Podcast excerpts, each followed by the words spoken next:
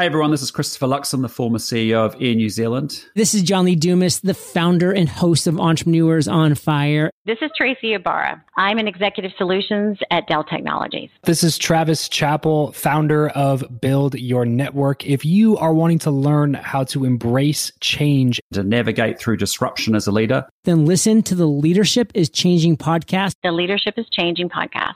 The Leadership is Changing podcast with my good friend, my very good friend, Dennis Giannoutsos.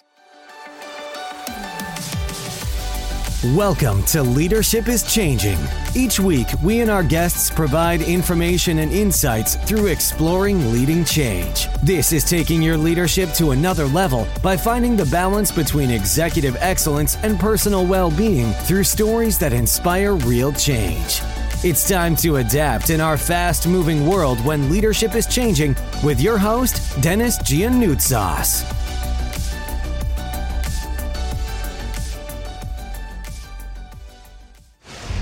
Definitely. So, my background is very largely corporate. I only learned what entrepreneurship even was about eight or nine years ago.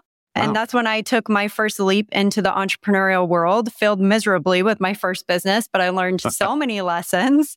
And actually, in between that time that I took my first entrepreneurial leap and then joined my partner, John, here at Entrepreneurs on Fire, I went back to corporate America again. So I have a lot of experience, all things considered, you know, probably compared to many of your listeners who might have 30, 40, 50 years experience in the corporate world based on percentage wise of my entire life span.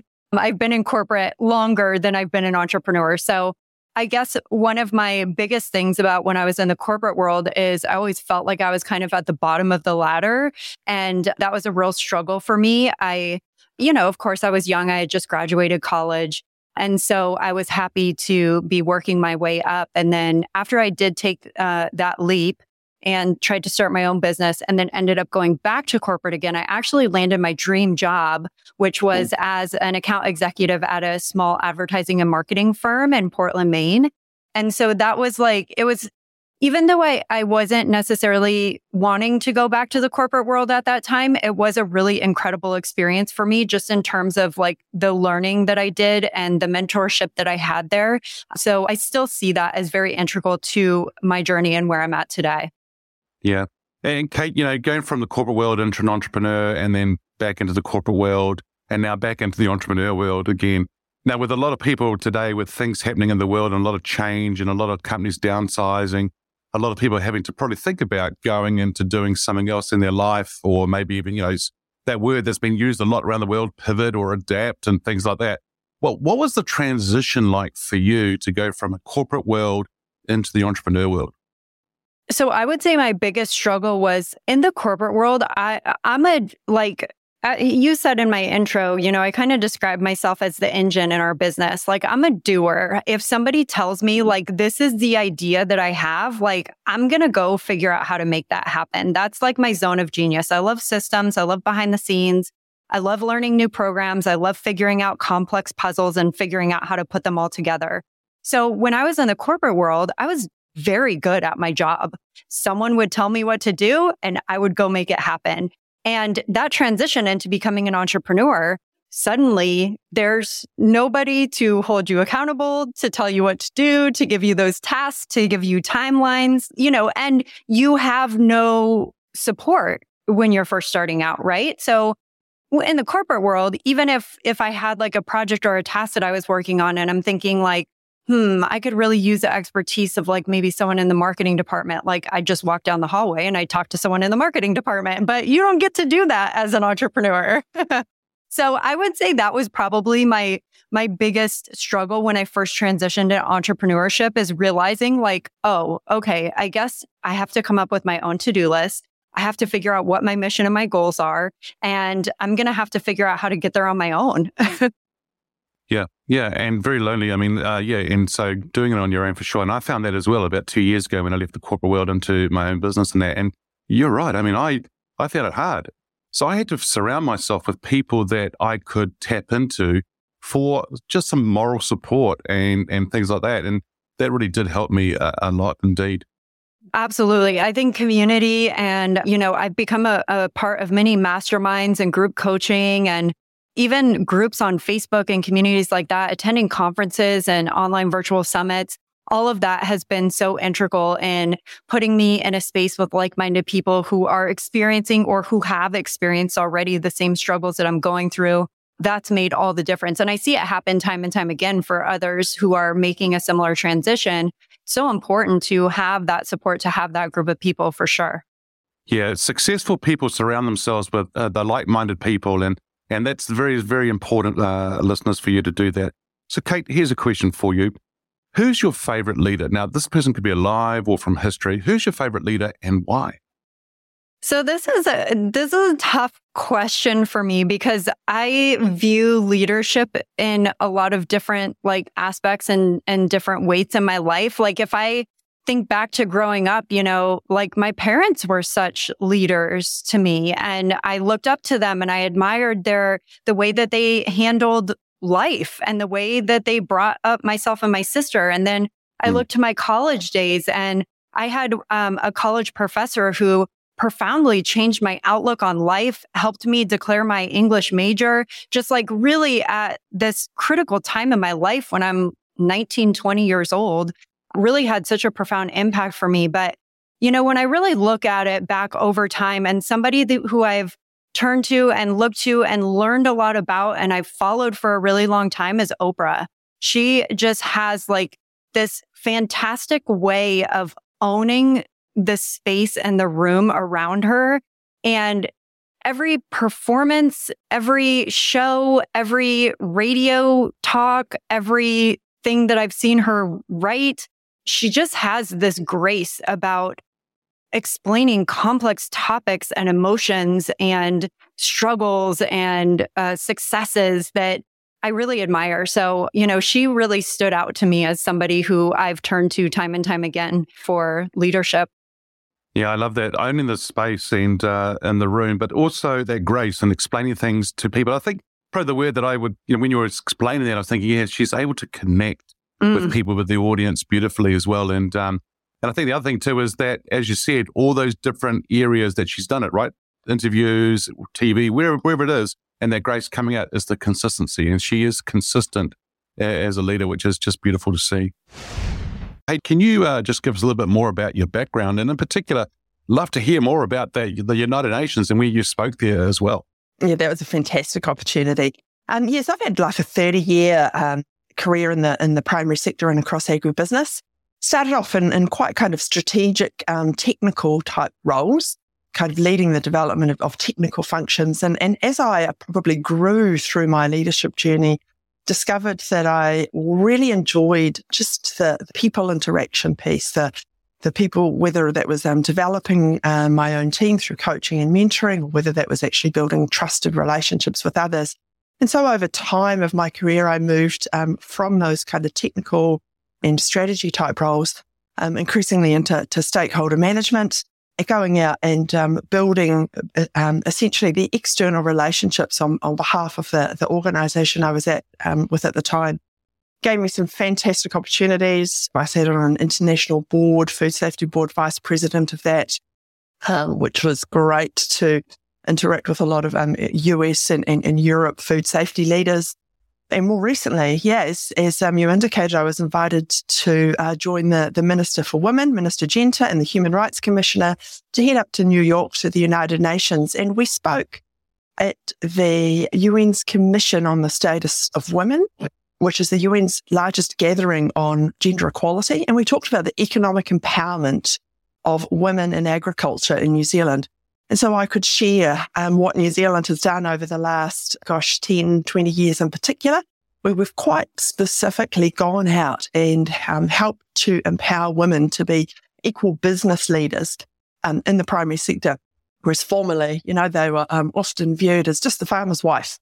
And we could actually talk about what we've done in New Zealand to, um, and, and, you know, um, what various parts of the sector had done to really empower them. The banking sector had taken a really um, lead role there actually in understanding that a lot of the financial decision making that occurs on farm is often um, undertaken by women and had really, um, you know, played that, played that up and given them um, a lot of opportunity. So yeah, that was an amazing opportunity to be there.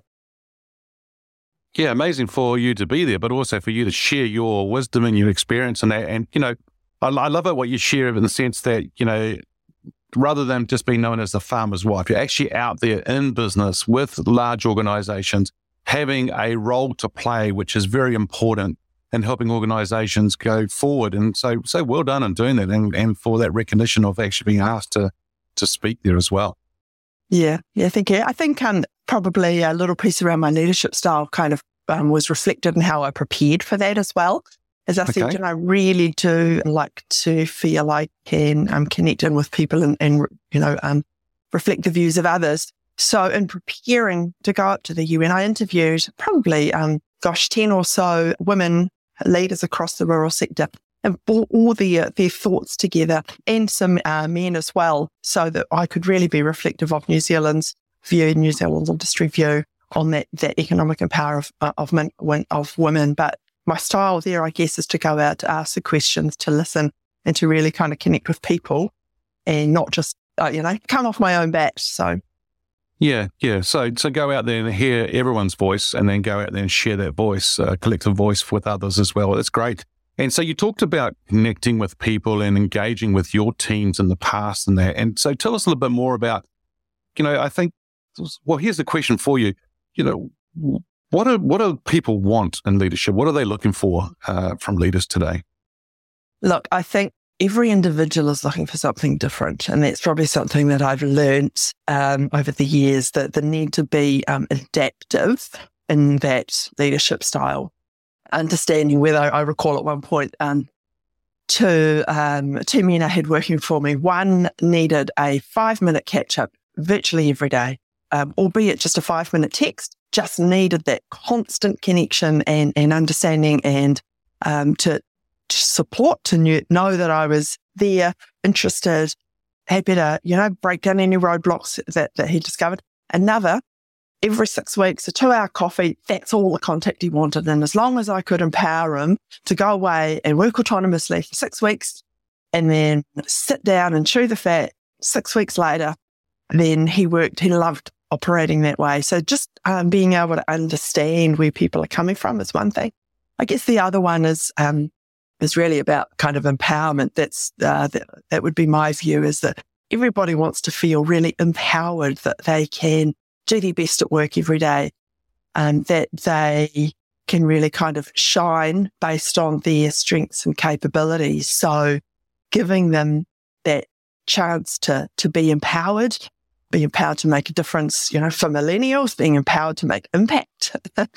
yeah. That really, really seems to be the thing. So yeah, those would probably be my two kind of key words is being adaptive to an individual style, but also um, empowering.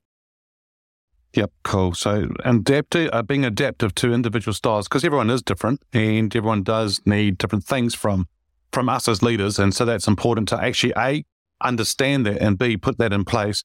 And then the other one is about the empowering side. I, I like that. I think that you know, if we can empower people, as you say, though, being everyone is different. So the person only needed the five minute chat, but that was empowering them to get on with things, and someone else needed the two hour side of things to and, and a good chat every six weeks and empowering them as well.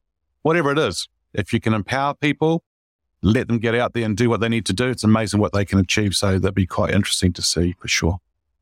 Hey, Joe, the question I've got for you now is uh, who's your favorite leader? Now, this person could be alive or can come from history. So, who's your favorite leader and why? uh, I do have a favorite leader, a woman named um, Erin Brockovich. They made a movie about her, um, gosh, some years ago, maybe the um, early 2000s. And I, what I love about her leadership style was like the real passion that she had for um, her cause. It was a real kind of bottom up leadership. She was an American legal clerk um, who came across an issue in her community um, which was around some water contamination, which was leading to um, a, an increase in cancer rates in, in, in, their society. And so she fought hard um, as a consumer advocate, as an environmental activist. She wasn't um, professionally trained as a lawyer, but she quickly brought on those skills that she needed to be able to really kind of lead her community and take on a pretty big case against a pretty big um, American company to fight for what she believed in. And I think that, that the passion and the tenacity and I guess the, the, the fight that is the, is the piece about her that, um, you know, really kind of, uh, stands out. And for me, if I can be a leader who really believe, who really, you know, is passionate about what I believe in and that comes through and I can go out and, you know, take on the skills, learn, be curious to get the outcome that I kind of set before me, then, uh, you know, love to be, love to be like her. Erin Brockovich, if you've not watched the movie, Julia Roberts plays her. It's worth a watch. awesome. Awesome. Yeah. And, uh, and the passion side of things, I think you're right. I mean, if you have a leader who has that passion and that fight, that's contagious. That's something whereby you really want to be around that leader and uh, that sort of attracts people to go and work with that person. Thank you for listening to this episode of Leadership is Changing with your host, Dennis Giannoutsos. Each week, we and our guests provide information and insights through exploring leading change, inspiring executives and leaders to adapt and lead a bigger game in a fast moving world.